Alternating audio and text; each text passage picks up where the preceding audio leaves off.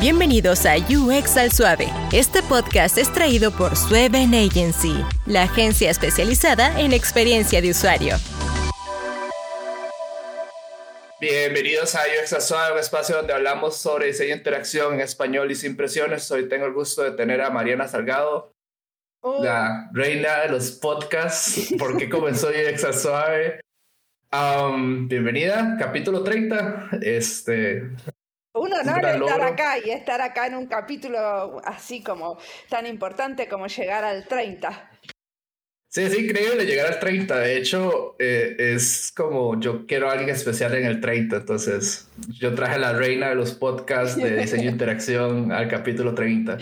Yo no me considero eh, reina de los podcasts de diseño e interacción porque mi podcast es sobre diseño social y entrevisto a gente que hace diseño e interacción, pero también a otros que hacen diseño estratégico, diseño industrial, diseño de servicios, diseño eh, como lo que quiero llamar, con todos los apellidos. Y de hecho es un gran tema ese, porque eso lo vamos a, ver ahora. Todo el mundo piensa que, que tu podcast es de solo diseño e interacción y no lo es. Y se nota que no lo escuchan todos los capítulos, ¿verdad? Los 350 que llevamos es... Es increíble que la gente crea que solo es diseño e interacción, sino es muchísimas cosas más. Pero comencemos el capítulo con cómo inició Mariana Salgado en este mundo del diseño. En el mundo del diseño, eh, a mí me gustaba dibujar, me gustaba hacer esculturas, entonces eh, en un momento me di cuenta que quería hacer una carrera universitaria y elegí una que tuviera que ver con esto de hacer cosas concretas en 3D y estudié diseño industrial hace muchísimos años en la Universidad de Buenos Aires en el cono sur del continente. Y de hecho, eso es un buen tema porque nosotros, la mayoría viene de diseño industrial, diseño gráfico, diseño publicitario, y todos hemos ido como evolucionando a hacer o diseño de servicios, diseño de interacción, diseño social, diseño de arquitectura de información, UX copywriting, ¿verdad? Y todos han ido como pasando por las épocas durante todo, todo el año. No, que parte de la evolución también es porque en diseño industrial no hay mucho trabajo, ¿cierto? La realidad es que si hubiéramos encontrado un trabajo que valiera la pena hacer en el diseño industrial, seguramente no nos hubiéramos transformado en otro tipo de diseñadores, pero, pero eh, la industria en muchos de nuestros países no está desarrollándose de la manera que queremos, entonces eh, hay poco lugar para el diseño industrial. De hecho, hablando un poco de eso, de, tu trabajo, cuéntanos un poco qué haces actualmente. Yo creo que es súper interesante saber que no estás en Argentina y, que, y es lo que haces en tu trabajo, porque es muy, muy, muy interesante y es parte de lo que tú hablas en el podcast. Entonces, eso es súper interesante. Sí, yo vivo hace 22 años en Helsinki, que es la capital de Finlandia, eh, en el norte de Europa.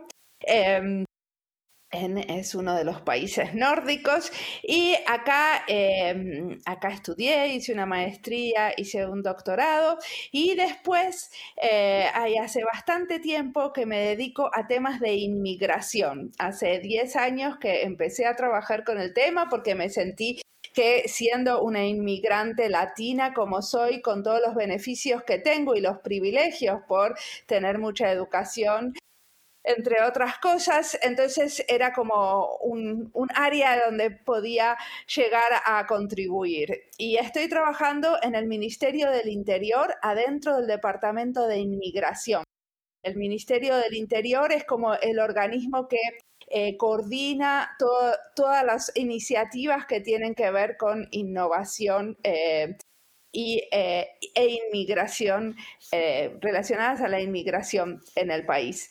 Entonces, mi rol como diseñadora es, bueno, el diseño de políticas públicas y eso incluye, por ejemplo, mucho de lo que yo hago es pensar con los que van a crear las leyes o los diferentes eh, documentos de gobierno, que a veces son como el plan de acción, a veces es una estrategia sobre algo.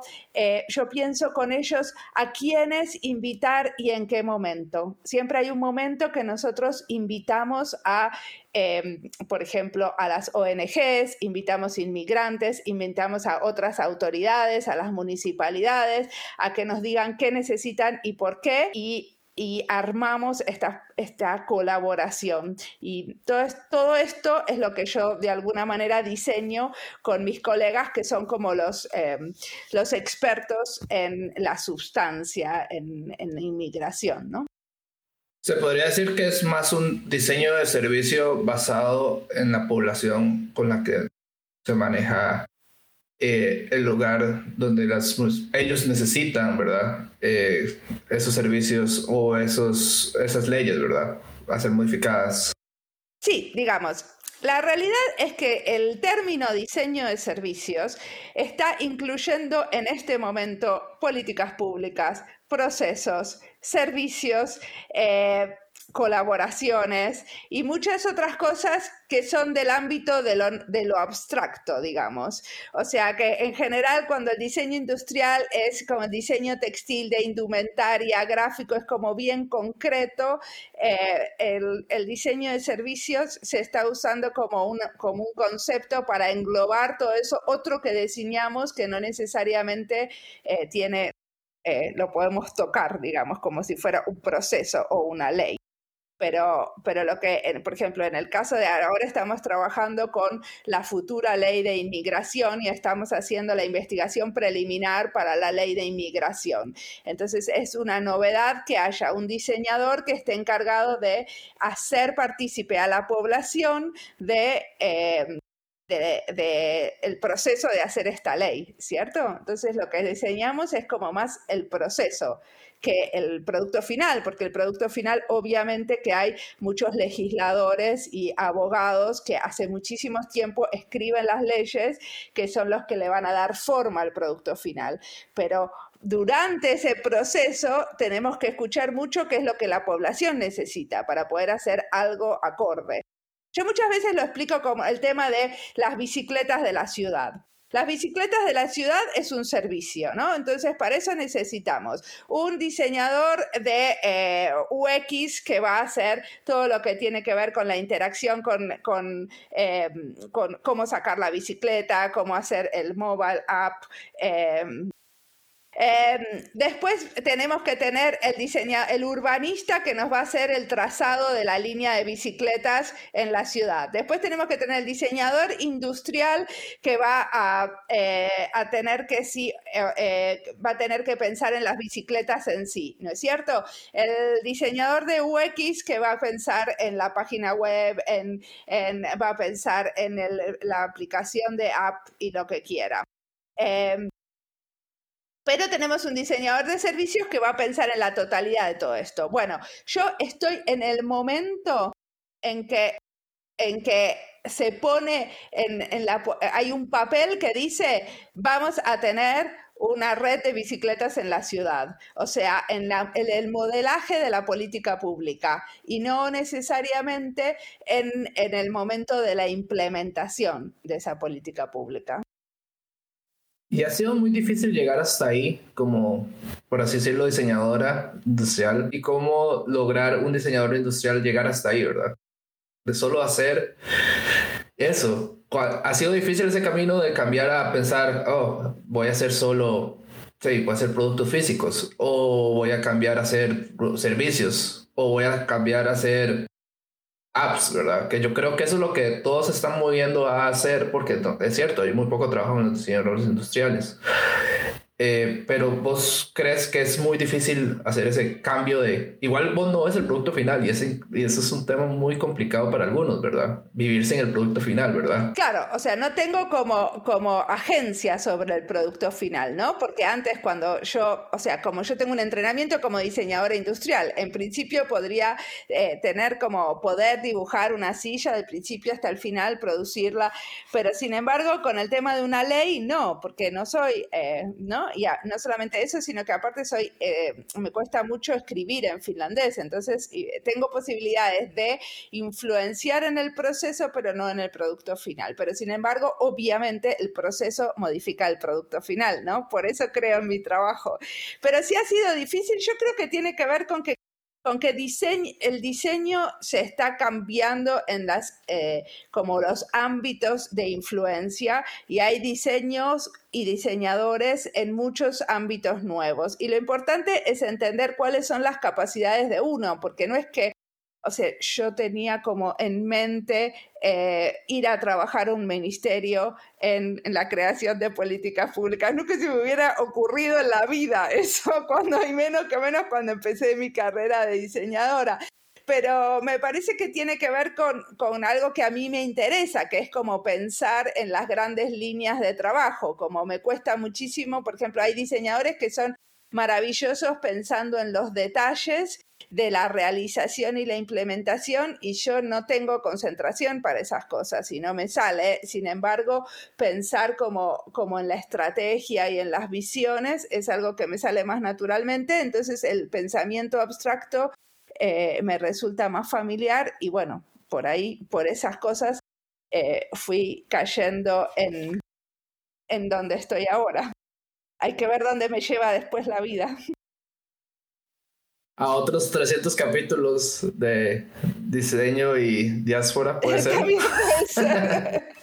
bueno, yo lo que creo, bueno, en el trabajo donde yo estoy, las posibilidades que tengo de acción son como bastante pequeñas y limitadas y todo el tiempo está como mi trabajo en, en ver y, acompañar a mis colegas para ver en qué momento puedo hacer una intervención de diseño y ayudarlos y contribuir con diseño. Y por eso para mí ese trabajo se complementa mucho con el, con el eh, podcast de diseño y diáspora, porque en el diseño y diáspora yo soy como el motor del proyecto, soy como la principal y hago lo que quiero, como quiero, con los, o sea, como hago, eh, estoy, tengo mucha más libertad, ¿no? Porque elijo con quiénes trabajar, cuándo.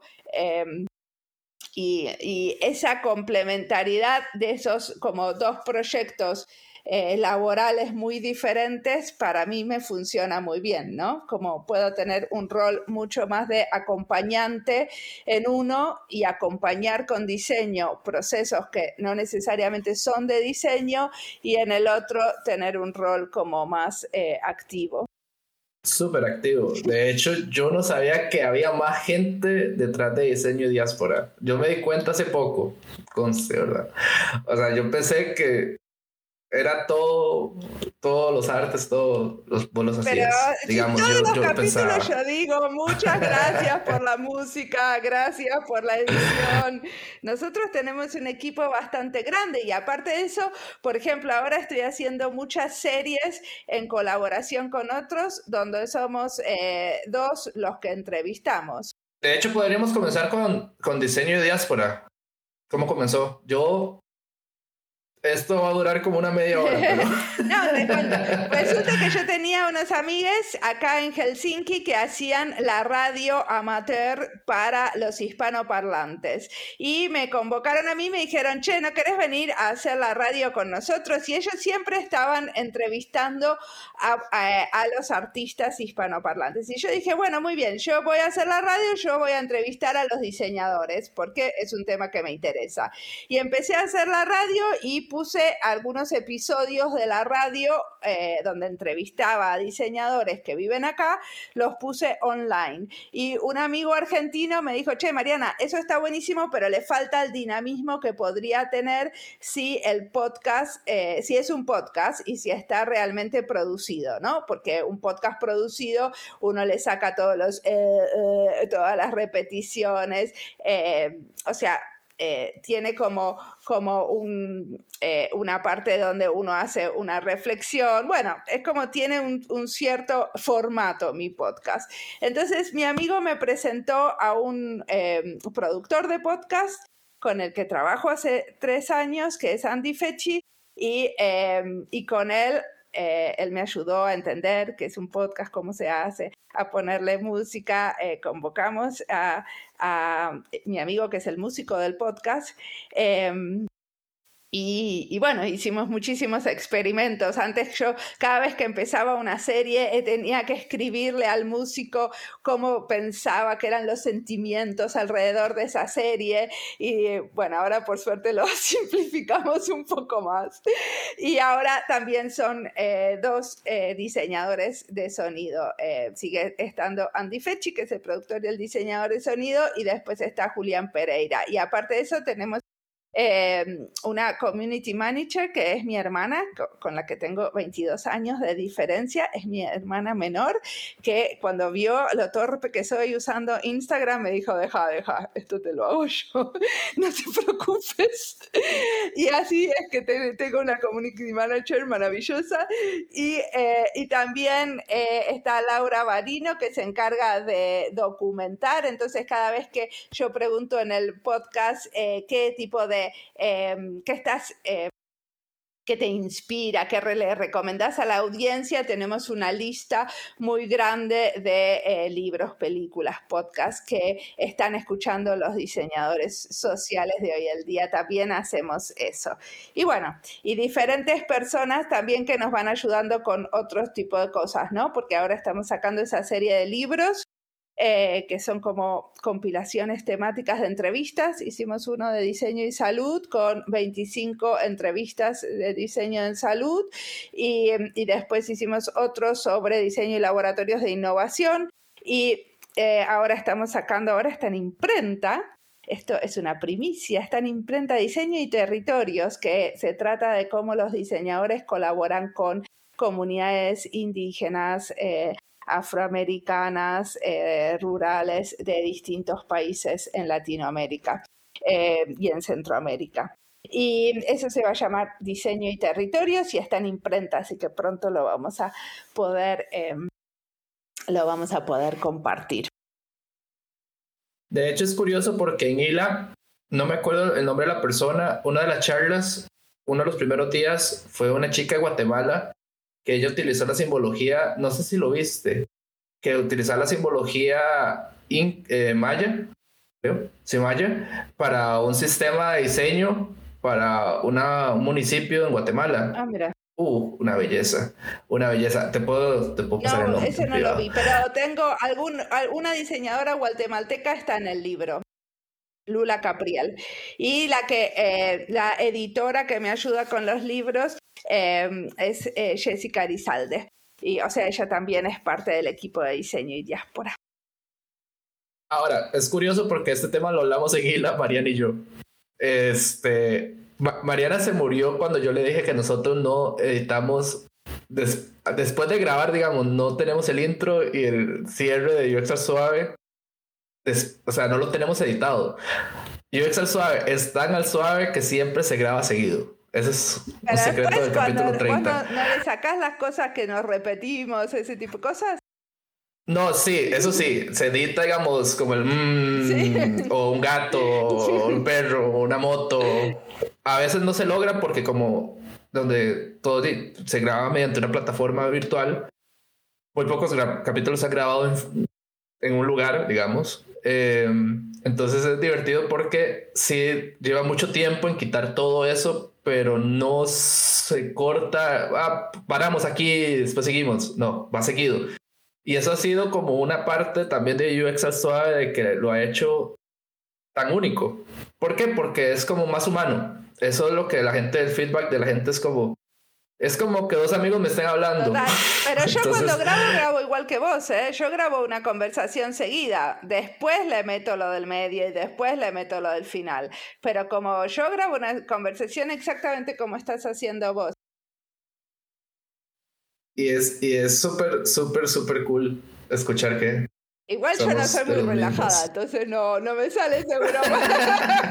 no me sale tan relajada. Hoy recibí una devolución espantosa por Twitter donde alguien dijo, qué interesantes que son los temas de diseño y diáspora, pero la locutora, o sea, yo, eh, tiene una voz espantosa, una cadencia horrible y un tono de voz horrible. y yo dije, uy, pobre. Pobre yo. No, pero es increíble porque todos los podcasts, digamos, por cosas del destino, nos hemos ido conociendo a, través del tiempo. UX al Suave este año dos años. Y, y cuando UX al Suave comenzó, eh, la primera persona que me dijo tu podcast fue Danilo Capelli. Me dice, Danilo, ah, dale, te mando el link, no sé qué. Y yo, ¿cuántos capítulos tiene? 200 y algo. Yo no lo puedo creer, ¿cómo vamos por el 200?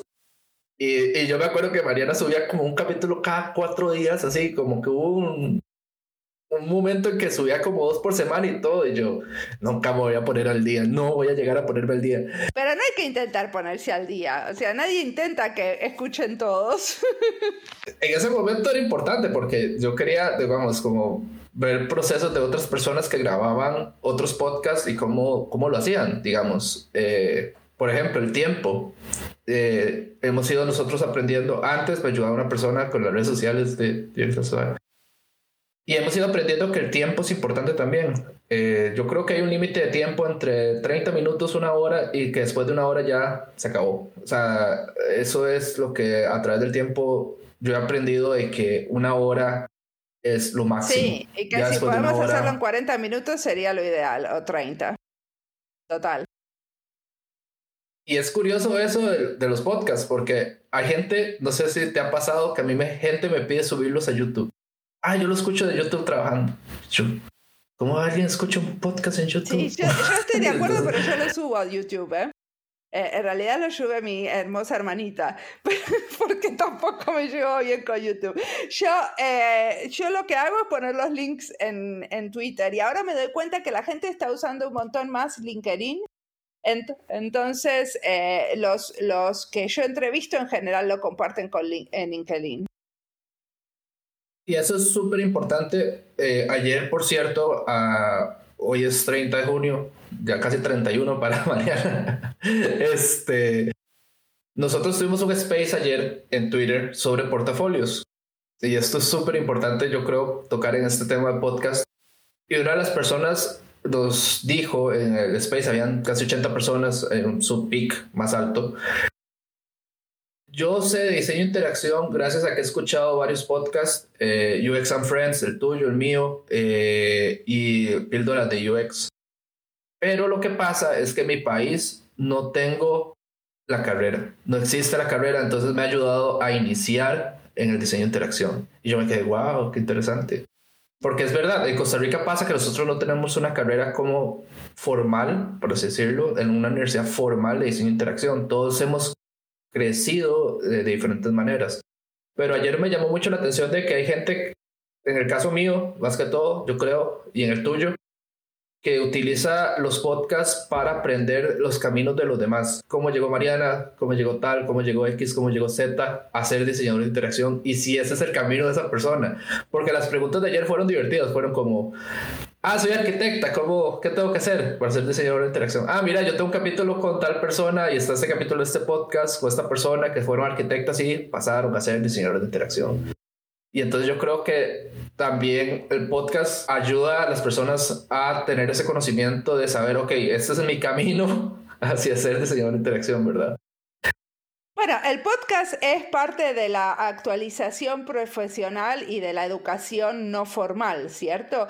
Y la realidad es esa, y que, y que mientras no haya eh, mucha educación formal en diseño de interacción, siempre va a haber un lugar para la cantidad de podcasts que hay, porque, por ejemplo, en el grupo que nosotros armamos una red de diseñadores hispanoparlantes eh, dedicados al podcast, o sea, que tienen su propio podcast, y en ese grupo de los 23 que éramos había como como, no sé, como si te dijera 20 solamente dedicados al, eh, al, al diseño de interacción. Y eso tiene que ver con que justamente que como no hay tanta educación formal, se necesita más pilas y más energía en la educación informal.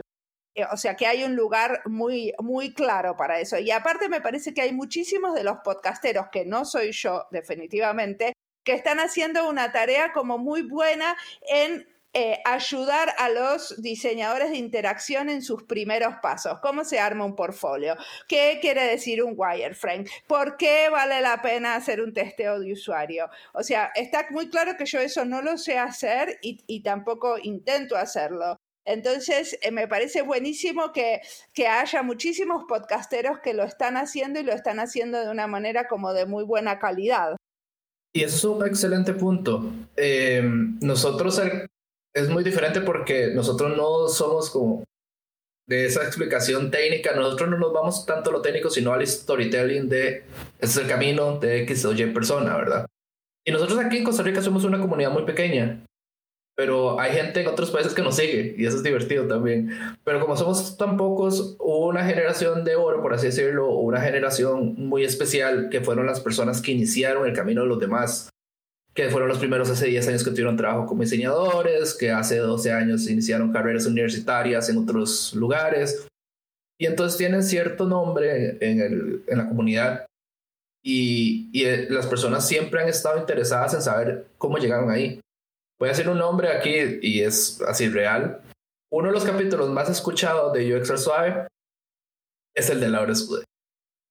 Y es increíble porque la gente quiere saber cómo ella llegó ahí. Y es uno de los capítulos más escuchados de UX Suave. En dos años ha sido increíble cómo ese capítulo, aún así, salió hace bastantes meses. La gente lo sigue escuchando, la gente lo escucha. Y según las métricas de, de Spotify, son las personas que llegan al podcast de primero, llegan a ese y se quedan por dos más. Pero, digamos, la mayoría llega por el de Laura Escudé a saber cómo ella llegó ahí, ¿verdad? eso está buenísimo. A mí, por ejemplo, uno de los capítulos más escuchados, porque eso habla mucho de qué es lo que está buscando tu audiencia adentro de tu podcast. Uno de los capítulos más escuchados dentro de Diseño y Diáspora es la entrevista a Arturo Escobar que Arturo Escobar es un antropólogo y un teórico que está como eh, escribiendo mucho sobre, eh, por ejemplo, los últimos libros fue sobre el diseño para el pluriverso y, em, y escribe mucho sobre el diseño en general y es, eh, bueno, es como alguien en los que muchos investigadores en diseño de hoy en día se basan y se inspiran.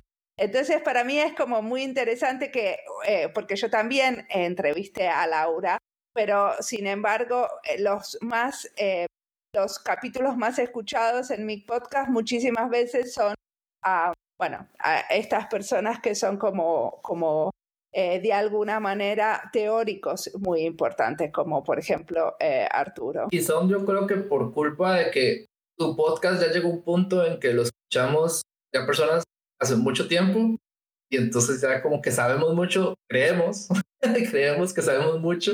Entonces como saber más y como ya entrar en temas muy densos, entonces es divertido porque a mí nunca se me olvida uno y, y por eso lo apunté unas horas antes que se me olvidara. Eh, el de los bienes del diseño, el de Ariel. Ese, ese yo estaba como, no sé nada. no, sé nada, en serio, yo estaba. Porque habla de la ética de em, los diseñadores. Y, es, y eso es como yo creo que eh, es, es, a ese punto ya llegar a decir, ok, este podcast ya es como, ya tienes que saber para llegar ahí, ¿verdad? Eh, y, eso es lo, y eso es lo cool y eso es lo, lo bueno de esto, ¿verdad? Que llegar a ciertos entrevistadores, por así decirlo, llegar a ciertos invitados, llegar a ciertos mercados que son totalmente diferentes a lo que normalmente nosotros trabajamos. Diseñadores de producto, antropólogos, sociólogos, psicólogos, ¿verdad? Bueno, yo entrevisto a muchos investigadores en diseño en general porque como yo fui investigadora y trabajé, bueno, hice un doctorado y un postdoctorado y trabajé como investigadora muchos años, me interesa muchísimo lo que pasa en la investigación en diseño. Pero muchas veces me pasa como vos. O sea, muchísimas veces me pasa que yo digo, uy, push, esto no lo entiendo. y muchísimas de mis preguntas son justamente para hacer, o sea, como acercar a la audiencia y que se entienda lo que está diciendo la persona en el caso de que sea eh, de que lo que esté explicando sea muy conceptual y sea difícil de entenderlo, ¿no? Pero, pero una de las razones por la que yo hago el podcast, que seguramente es la misma que vos, es como yo aprendo en diálogo con otros.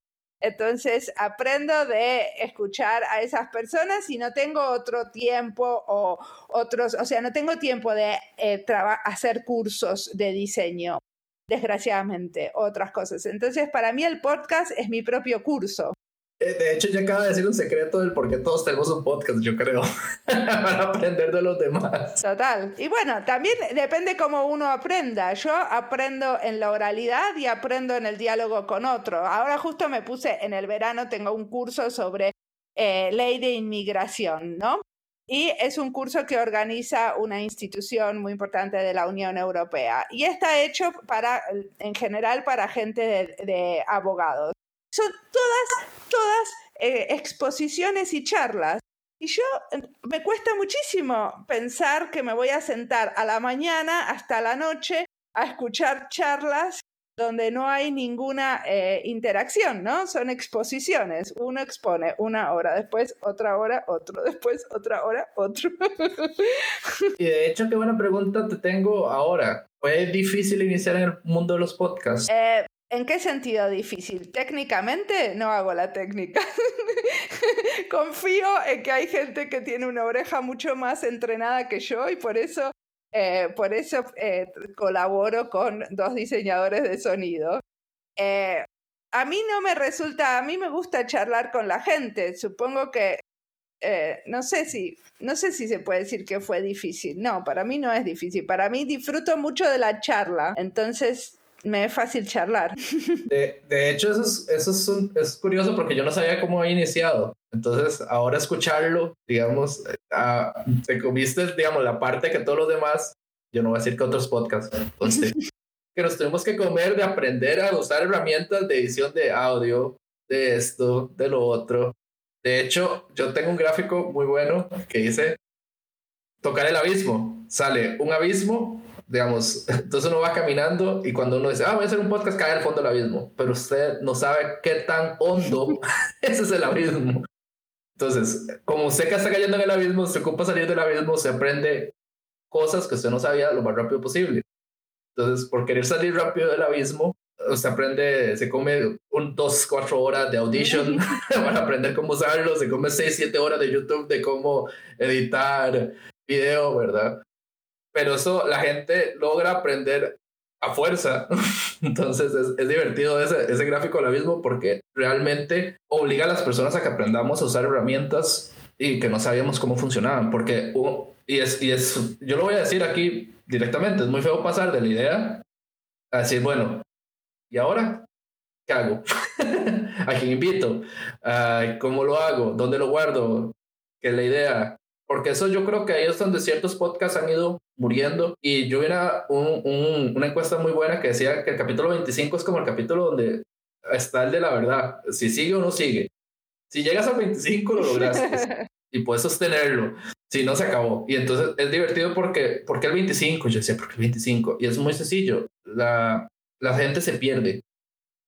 Pierde el enfoque y no saben qué hacer, digamos. Entonces, si no tienes un plan a futuro, se, se pierde. Ahora, la gente que tiene... Para mí, para mí también tiene que ver con esto de cómo, cómo hacemos las cosas. Yo nunca pensé el, el podcast para hacerlo solita. Como para mí siempre la idea fue tener un equipo con el que trabajar, ¿no? Como, y para mí el equipo es lo que sostiene a diseño y diáspora en el tiempo que, que, no soy solo yo y que yo me puedo dedicar a lo que a mí me gusta, que es entrevistar y elegir a la gente a quien entrevistar y le puedo dar la parte que otros disfrutan más a los que lo disfruten. Y es curioso porque yo tampoco, yo no me imagino escuchándome mismo tres horas. Me muero, me muero. Ya que me tengo que escuchar una vez antes de publicar, me resulta un fastidio enorme. Y el, el músico, o sea, mi amigo que me conectó con el eh, me decía Mariana, vos no podés dejar de escucharte. Y hay, evidentemente parece que hay algo en el cerebro que hace que nuestra voz nos disguste especialmente. Entonces a todos nos cuesta escucharnos, no es solamente a vos y a mí. Muchísima gente que entrevisto, les, les digo cuando publico el podcast, yo tengo como un mail que les digo, mira, te pido por favor que escuches la entrevista porque le ponemos muchas horas de trabajo a la edición y nos gustaría tener una devolución tuya.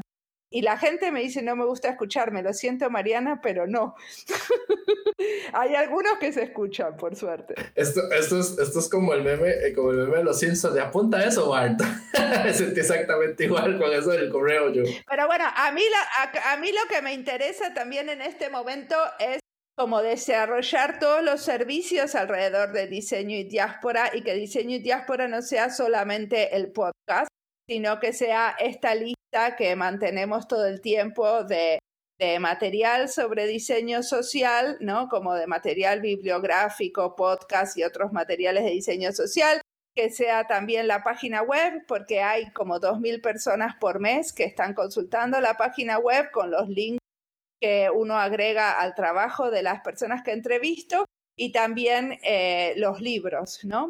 Y supongo que con el tiempo también habrá otro tipo de, de formatos que exploraremos, pero para mí los libros también hacen como a un diálogo regional temático que es, como interesante, ¿no? Porque hasta ahora no hay mucho eh, material de buena calidad eh, no académico en, español. Entonces, que haya un libro sobre diseño y salud con 25 entrevistas a, diseñadores lo hace como un material bastante fácil de leer y a la vez de buena calidad. Y, y eso es el otro, no hay contenido español. Nosotros tratamos, eh, cuando yo tenía una persona que se encargaba de las redes sociales de UX al suave, nosotros nos encargamos mucho de buscar traducciones de gráficos o elementos eh, que ayudaban a los diseñadores. Por ejemplo, había un gráfico muy, muy bueno de las necesidades versus los features que necesita una app, por ejemplo, pero todo está en inglés. Entonces lo que hacíamos nosotros era rediseñarlo y subirlo a redes sociales para que la gente lo, entendiera mejor. Yo de hecho hablé de eso del Space ayer. Eh, entonces, esto para un diseñador de interacción que está comenzando a hablar inglés ya se volvió una necesidad y no hay vuelta atrás. Pero también es que nosotros tenemos que empujar un poco en que también hay en la región aplicaciones, startups que ocupan diseñadores de interacción y todos esos recursos deberían también estar en español. Y eso es un tema muy bueno porque cómo creamos contenido. Al final del día yo creo que los podcasts ayudan a crear contenido y yo he empujado un poco y Suave también a eso, a crear contenido en español y que sea fácil para una persona que está iniciando en esto. Yo hubiera agradecido así toneladas. Eh, hace 11 años tener un, bueno, comenzando los podcasts no, existían, pero tener algo como, ok, voy a escuchar todo esto para saber qué me espera, a qué voy, qué me espera cuando mi jefe me dice, hey, no, esto no sirve, chao, o qué me espera si quiero trabajar en otra cosa. Pero totalmente, pero aparte los podcasts tienen eso de la accesibilidad porque la gente los puede escuchar mientras está corriendo por la playa o mientras está lavando los platos o lavando la ropa. Entonces, lo que hace también es que se abran nuevas posibilidades, de, o sea, nuevos espacios de aprendizaje que antes no existían. Entonces, también como, como darle un lugar a la oralidad en los relatos del diseño y, a la, y hacerlos más accesibles a todos es parte de lo que estamos haciendo los podcasteros en diseño, ¿no? Y hablando de eso, ¿cuál ha sido la entrevista más difícil que te ha costado hacer? Em, la entrevista Hila, ahora dice Hila. Bueno, yo creo que la entrevista que más me costó hacer justamente era la que, la que hablaba antes, la de Arturo, porque tenía como mucho, eh, como mucho, lo admiraba, lo admiro mucho y me, me, interesa mucho su trabajo y entonces tenía miedo de no tener buenas eh, preguntas. Entonces lo que hice es hacer un poco de, de eh, llamar a varios que conozco que, también trabajan y están alrededor y, trabajan con su trabajo y les pregunté qué le preguntarías a Arturo. Entonces, em, ellos me mandaron preguntas y me parece que eso estaría buenísimo hacerlo más, ¿no? Como preguntarle a otros qué, qué les preguntarían a una persona específica. Lo que pasa es que muchísimas veces, por ejemplo, a mí me gustaría más, eh, no solamente eso, sino eh, pedirle a la gente que después que yo hago una entrevista me hagan un comentario sobre la entrevista y lo traté de hacer y, la gente no tiene tiempo y muchos no tienen tiempo. Entonces, eh, es como difícil renovar el formato o hacer del podcast un formato un poco más interactivo porque, porque muchos están con mucho trabajo y, y bueno, es un compromiso esto del podcast, ¿no? Nosotros le ponemos las pilas, pero no, para todo el mundo es una prioridad producir contenido. Y creo que los podcasts deberían de buscar una forma más fácil las plataformas, ¿verdad? Apple Podcasts, Spotify, de tener una forma de dar feedback más fácil, dejar comentarios más fácil. Yo creo que también hay como, hola, ustedes tienen diseñadores de interacción, pueden hacerlo fácil. Yo creo que también es la otra parte, porque en YouTube a veces sí recibimos feedback muy bueno y a veces malo, ¿verdad? Ahí A y ahí B pero normalmente es más A que B, por dicha. Este, si no, ya no seguiría en esto, definitivamente. Em, pero en YouTube ha sido más fácil eso también, porque la gente puede comentar como, ah, mira, eh, qué bien, yo soy diseñadora gráfica igual que Lucía. Qué excelente, ya ahora sí sé que yo puedo cambiar de carrera. Te voy a dar los ejemplos típicos. Ah, yo no conocía, yo escuchaba de Danilo, pero Danilo yo no sabía que él había comenzado así. Qué bueno que todavía siga eh, trabajando en esto después de tantos años. Porque también hay mucha gente, y es, y es curioso, que cree que esto es una carrera que es para gente joven y se acabó. O sea, se te acabó la carrera a los 40 y se murió, ¿verdad? Entonces, eso, eso ha sido divertido que conozca gente que vino muchísimo más atrás trabajando en esto o que cambió de carrera a mitad de 30 y todavía sigue trabajando en esto. Y eso yo creo que lo que falla un poco las plataformas de eh, podcast, cómo explicar, eh, cómo dar feedback eh, de las personas que escuchan o poner un comentario. Yo creo que una sección de comentarios sería muy cool tener para nosotros también. Bueno, Anchor tiene la posibilidad. Yo alguna vez puse preguntas, pero la verdad es que no, no recibí muchas, de, muchas respuestas. Y lo que nosotros estuvimos haciendo sistemáticamente es haciendo preguntas a nuestra audiencia.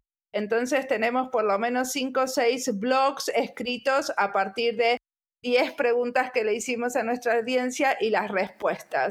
Y otra cosa más que estuvimos haciendo que todavía no tuve tiempo de publicar es una encuesta en cómo se usa el podcast en la educación formal de los diseñadores, o sea, cómo los profesores de las diferentes universidades están usando el podcast como un, como un material bibliográfico para enriquecer sus clases. Entonces, sobre eso hicimos una encuesta, 50 profesores eh, la respondieron y ahora tengo que mm, analizar los resultados para poderlos publicar. Eso es algo que me interesa especialmente porque me parece que, por ejemplo, nos agarró la pandemia y, pasaron todos a dar clases por Teams, pero sin embargo, bueno, los, profesores y las profesoras terminaban sus días agotadísimos porque dar clases de diseño eh, durante muchas horas con la pantalla mirándote las pestañas, la verdad que es eh, agotador en todos los sentidos. Entonces, eh, no, no hubo como muchos experimentos usando otros formatos, ¿no? Váyanse a escuchar un podcast y correr por a correr al balcón y después vuelvan y eh, charlemos del tema. Entonces, fui recopilando diferentes experiencias que hubo de, por ejemplo, de unas profesoras en Guatemala y de algunos otros profesores en otros lugares, y estuve escribiendo artículos para, el, para mi blog sobre eso.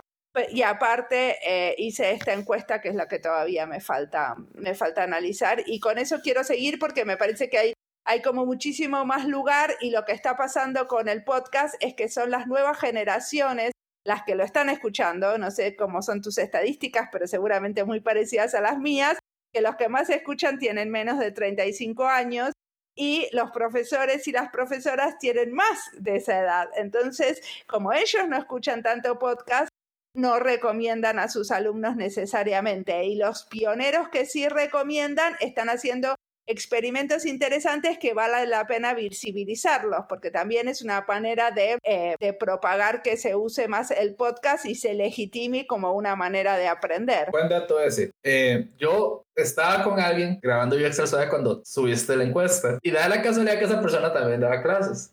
Entonces estuvimos hablando off the record, estamos hablando de, de, esa encuesta. Yo, mira, este, es raro era un podcast y me haces que vos nunca has dado clases. Dar clases desgasta demasiado. Y entonces yo mando un podcast. Y después de eso, por cosas del destino, yo creo que yo alguien vi que comentó ahí eh, cuáles son los podcasts que recomiendan o algo así fue y después en un feed jam de Figma, una profesora etiquetó yo Suave. Entonces fue divertido porque una, yo creo que todo vino esa misma semana, cuando vos lo subiste, como que se volvió el tema de la semana. Entonces alguien en un feed jam eh, de las personas que organizan eh, Figma aquí en Costa Rica es profesora, no voy a decir el nombre, y fue divertido porque ella puso, yo a mis estudiantes, cuando yo estoy harta les pongo este estos podcasts. Entonces son diferentes temas. Entonces cuando me preguntan, cuando me preguntan, ah, profe, yo soy contadora, ¿qué hago? Tome, está este. O quiero saber más de SciMaps, no sé qué tome, aquí está este otro. Y, y es curioso porque es cierto. Eh, yo creo que la gente joven ha sido la que ha empujado ese cambio de paradigma un poco de la educación también.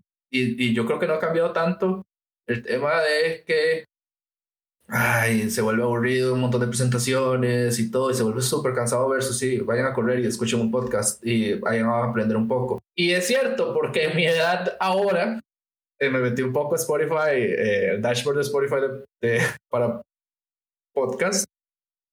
Te voy a dar un dato súper divertido. UX al suave, el 50% de UX al suave lo escuchan de 28 a 34 de edad, ¿verdad?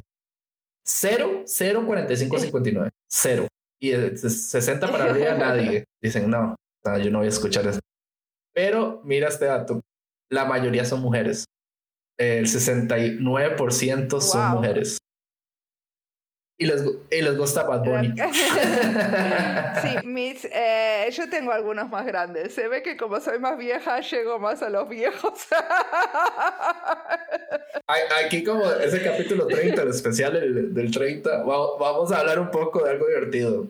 Los datos que nos devuelve Spotify a nosotros, bueno, Spotify es menos detallado que otras herramientas, pero es divertido porque nos da lo que escuchan ustedes en Spotify. Entonces se vuelve un poco divertido saber que, digamos, la gente que escucha UX al suave son fanáticos de Bad Bunny, de J Bowie, de Raúl Alejandro, pero escuchan The Smiths. Eso te contó Spotify, güey. pasan de Bad Bunny y Alejandro a escuchar a The Smiths. O sea, The Smiths está en cuarto en este momento. Entonces es, es, un dato muy random, pero es divertido saber que escuchan, ¿verdad? Los que escuchan UX al suave. Entonces, pero no ponen que otros podcasts para que sepan, ¿verdad? No, no escucho ahí que escuchan a Mariana y me escuchan a mí, ¿verdad? Para, para decir, ah, el podcast de Mariana es malo. no, no, nosotros no podemos saber eso. Podemos saber qué artistas son los que ustedes escuchan y qué rango de edad tienen. ¿Vos, vos subiste tu podcast directamente a Spotify? No, nosotros, yo lo subo a Hola Bootstrap. Eh, cuando comencé yo Excel Suave, eh, cosas del destino, yo puse un tweet en mi cuenta personal eh, y una persona en español, eh, Bus, es perdón. Es una plataforma de podcast que te lo sube a todo en un solo golpe. Entonces es un éxito porque no tenés que subirlo uno por uno. Y vos elegís qué, qué plataformas quieren que esté. Y además de eso, lo bueno, bueno, hay ciertos features de pago eh, si vos no quieres editar y no tienes la remota idea, ellos, ellos tienen una cosa que se llama Magic Edition, que vos mandas el audio, el RAW, el audio crudo, y ellos te lo editan mediante una Machine Learning. Queda bastante decente. Yo lo probé, ahí hice la prueba un día, a ver, para no matarme tanto. Este, pero queda bastante bien. Eh, yo creo que para comenzar es una buena opción. Y tienen también otra herramienta que es bastante buena. Roberto Remedios me regañó un día porque no tenemos transcript en York Suave. Entonces el transcript es todo un tema, eh, pero ellos dan el servicio de transcript también. Entonces hemos, hemos estado subiendo transcripts para los capítulos de, de Roberto para adelante, ya para el de los de atrás. Eso está muy bien porque hace a la accesibilidad, ¿no? Son como más fáciles de, de, indexar y de buscar y de encontrar. Y entonces ellos dan la facilidad que vos o lo haces manual o ellos te lo hacen por vos, van, aunque sea en español. Entonces nosotros hemos tenido una relación muy divertida con ellos porque les ponemos tweets y nos contestan en inglés. Y entonces, si ustedes ven el, Twitter de UX Suave, se van a dar cuenta que nosotros a veces nos ponen de features en el podcast del día o cosas así porque eh, eh, nosotros les comentamos puras tonteras. Entonces ellos, ellos han sido muy, muy, muy cercanos. Y de hecho, lo curioso fue que una vez etiquetamos, eh, nosotros grabamos mediante Squadcast, eso es lo que estamos actualmente. Y es como divertido porque la gente, los community managers de Squadcast se llevan con los community managers de ellos. Entonces un día fue como un hilo gigantesco que nos etiquetaron y recibimos como un montón de notificaciones en un solo día. Pero sí, es, como funciona. Normalmente subimos un audio master y ellos lo mandan a todas las plataformas de un solo golpe las que queremos estar. Eh, a nosotros nos funciona Apple Podcast y Spotify y YouTube. De ahí adelante Android Podcast o otras herramientas hemos visto otras plataformas que no ha sido tan, tan bueno. Eh, no sé si es por el mercado a nosotros, pero lo que es Spotify es el rate. En ese momento Spotify es el rate, digamos. Muy interesante. ¿Y el tuyo? Eh, ¿A dónde más te escuchan? Qué buena Eh, pregunta. a nosotros nos escuchan, tenemos como más o menos 6.000 escuchas por mes. ¿Qué, querés, eh, ¿Qué te puedo contar? Son más mujeres que hombres, pero no es tan grande la diferencia. Espera que estoy abriendo mi... eh, el- eh, yo subo las cosas a Anchor y Anchor es el que me dice... eh, me, me pone las cosas, o sea, como me dice, tengo 21% de argentines, eh, de mexicanes 15%, colombianes 12%, los escucha más o menos en Apple Podcast eh, el 47% y el 40% es en Spotify. Y géneros son 55 mujeres, 42 hombres no específicos 3% y non-binary 1%. Y después eh, tengo un 10% de audiencia de 45 a 59 y de más de 60 a un 2%, ¿eh? Te gano con los viejitos. El, rico humillando al pobre se llamó esto. O sea, yo no llego, yo, yo, yo no llego a eso. Pero me parece que es como muy diferente también porque yo eh, hace tres años hago el podcast y, y- y tengo como mucha... eh, hago el podcast dos veces por semana eh, y la... Eso de ser como muy fiel a los horarios hace que también eh, algunos sean como muy, eh, eh, como, ¿no? Como leales y sigan el podcast como si fuera en el desayuno, digamos. Lo tienen incorporado a la vida cotidiana. Yo, yo, pero es que no me he puesto al día. Yo no me he puesto al día. Yo, ahora lo estuvimos hablando antes de, de iniciar la grabación de que yo voy por el 300. Qué vergüenza. Pero uno Entonces, aprende un sí, montón, estoy porque por ejemplo ahora lo que vos me decís de, los, de las transcripciones que haces me parece como súper importante. La verdad es que yo tendría que hacerlo y no lo hago. Hay un montón de cosas que tendría que hacer mejor. Mi página web, por ejemplo, es un desastre y ahora, ahora estoy trabajando en, en armar algo que sea un poco más, eh, más ordenado y que sirva más para indexar mejor los, eh, los episodios. Pero una de las cosas que yo estoy, eh, que estoy como muy preocupada es que todos estos relatos sobre diseño orales que estamos compilando los están, en manos nuestras. O sea que el día que a vos te pise un colectivo o a mí me pise un colectivo, eh, van a dejar de existir, ¿entendés? Y esto no tendría que ser así, esto tendría que ser parte de los archivos nacionales de diseño, porque realmente no hay otros, o sea, no hay otros archivos sobre las historias orales de diseño que se estén haciendo tan eh, consecuentemente como lo que estamos haciendo los podcasteros en diseño.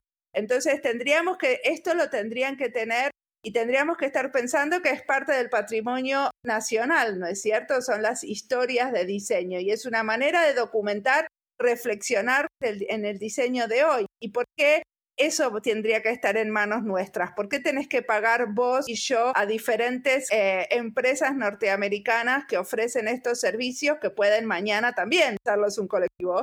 O sea, entonces, eh, y, no tener que ser parte de lo que respetamos y queremos como, como dejar como legado a, a nuestros, ¿no? A nuestras eh, generaciones, ¿no? O sea, imagínate qué bueno que estaría que una conversación que salió en UX al suave en 30 años, los estudiantes de diseño pudieran morirse de la risa por lo que estábamos pensando. Pero está buenísimo porque también eso hace como a la reflexión histórica. Estamos documentando cuál fue, qué, qué es lo que estamos pensando en este momento cuando diseñamos. Yo ayer, de hecho, qué bueno. Yo ayer le dije a un amigo, ¿qué pasa si yo me muero con UX suave? y es, y es, es porque, vamos a ver, se deja de pagar donde está almacenado. O sea, y te lo sacan de todos lados, o sea, desapareció. Yo estaba pensando lo mismo, porque yo ayer, de hecho, comentando en el, el space que, que estuvimos, yo le dije a mi amigo, ¿qué pasaría si yo exalza, yo me muero? ¿Qué pasa? ¿Qué, ¿Qué, pasa? Se acabó. Entonces, y yo creo que nunca ha pasado que un podcastero se muera, que es lo que voy a decir. Este, entonces no sabemos qué pasa después de, porque es, es muy pero, nuevo. Pero eso también tiene que ver con que nuestros, o sea, como todo el podcast es una como es una línea independiente de trabajo que nosotros lo estamos haciendo como parte de una actividad informal y, eh, y como toda pagada y financiada, o sea, está totalmente financiado por nosotros.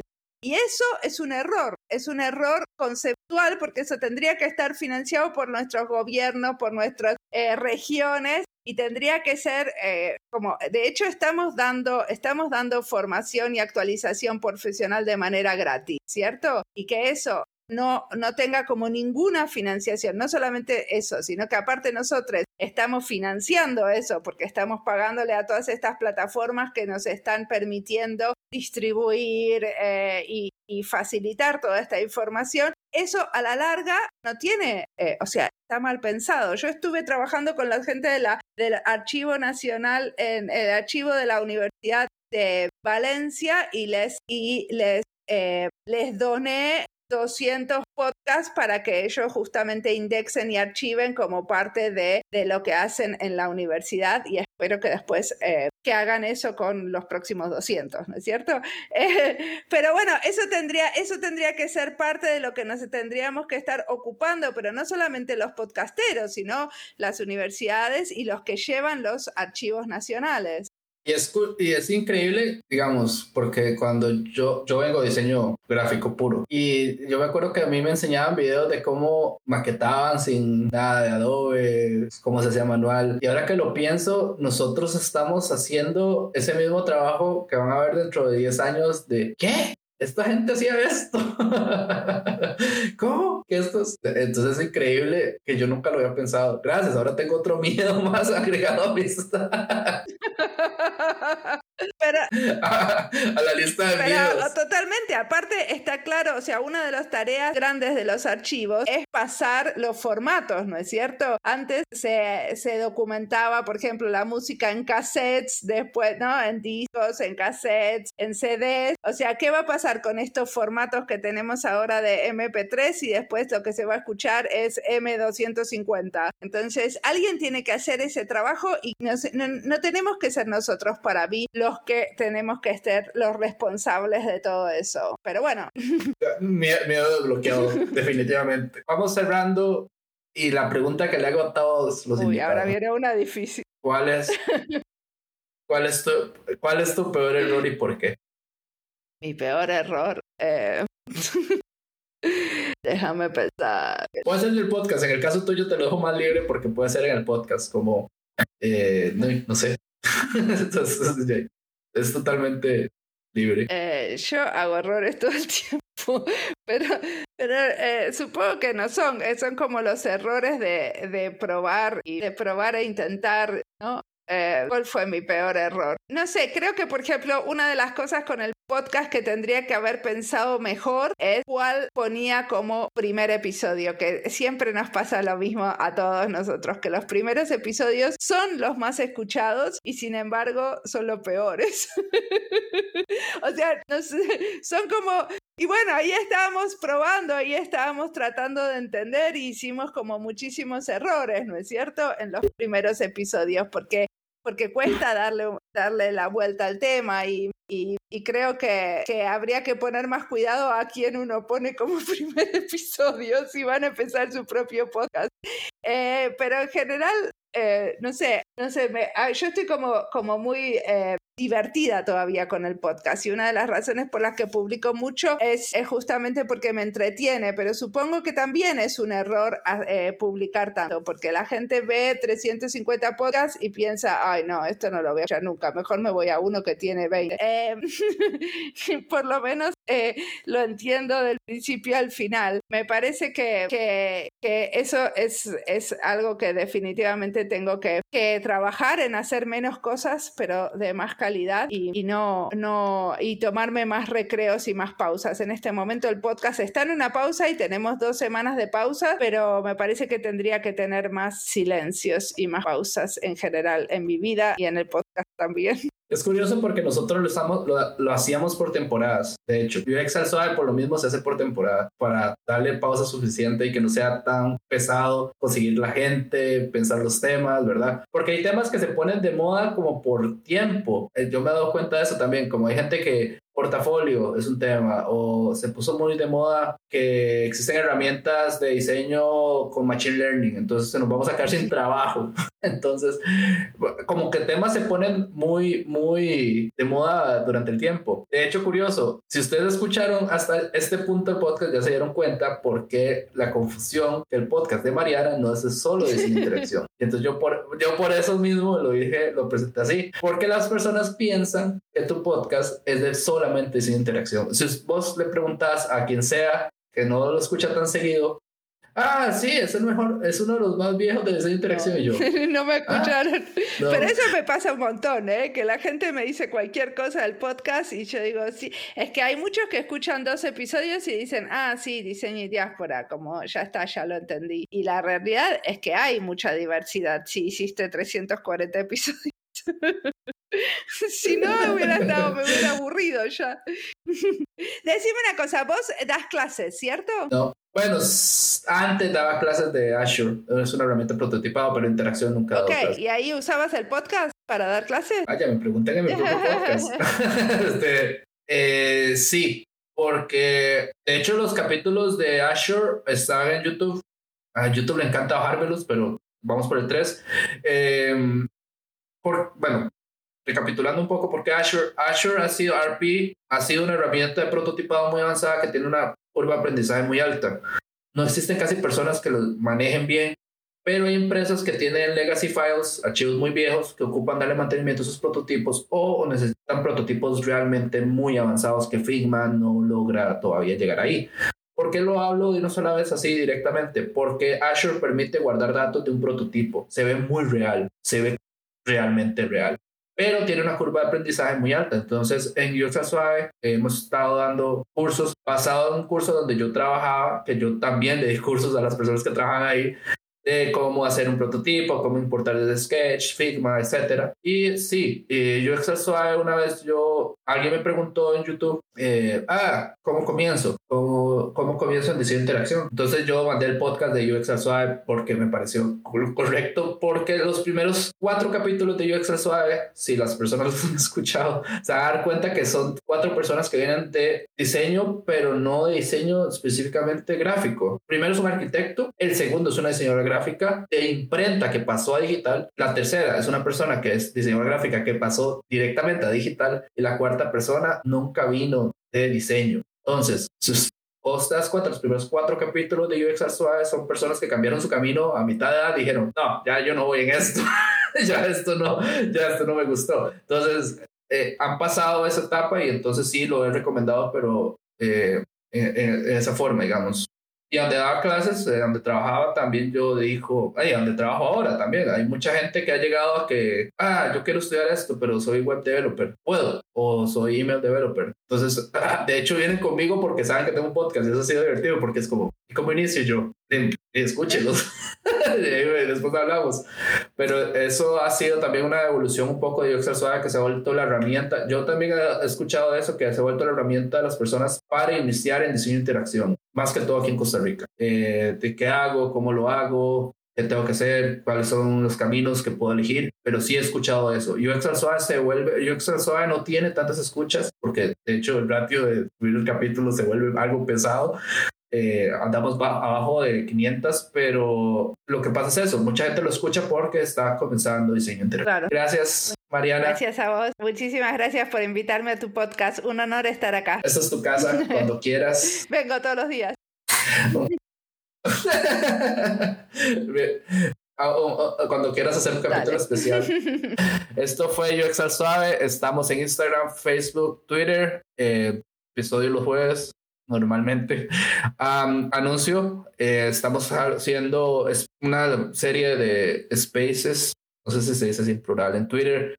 Eh, ya hicimos el primero, el primero estuvo muy bueno, que fue cómo revisamos portafolios, los leads de multinacionales o corporaciones. Segundo viene con Insta, probablemente después de ese capítulo va a ser la primera semana de o segunda semana de julio, cómo hacer un LinkedIn y tiene que llevar un LinkedIn de diseño de interacción. Y el tercero va a ser el mejor, eh, cómo hacer un currículum bueno, diseño. Eso, eso es basado en las preguntas que hicieron ayer las 80 personas que fueron al Space, entonces esos van a ser los otros dos. Eh, muchísimas gracias, hasta luego.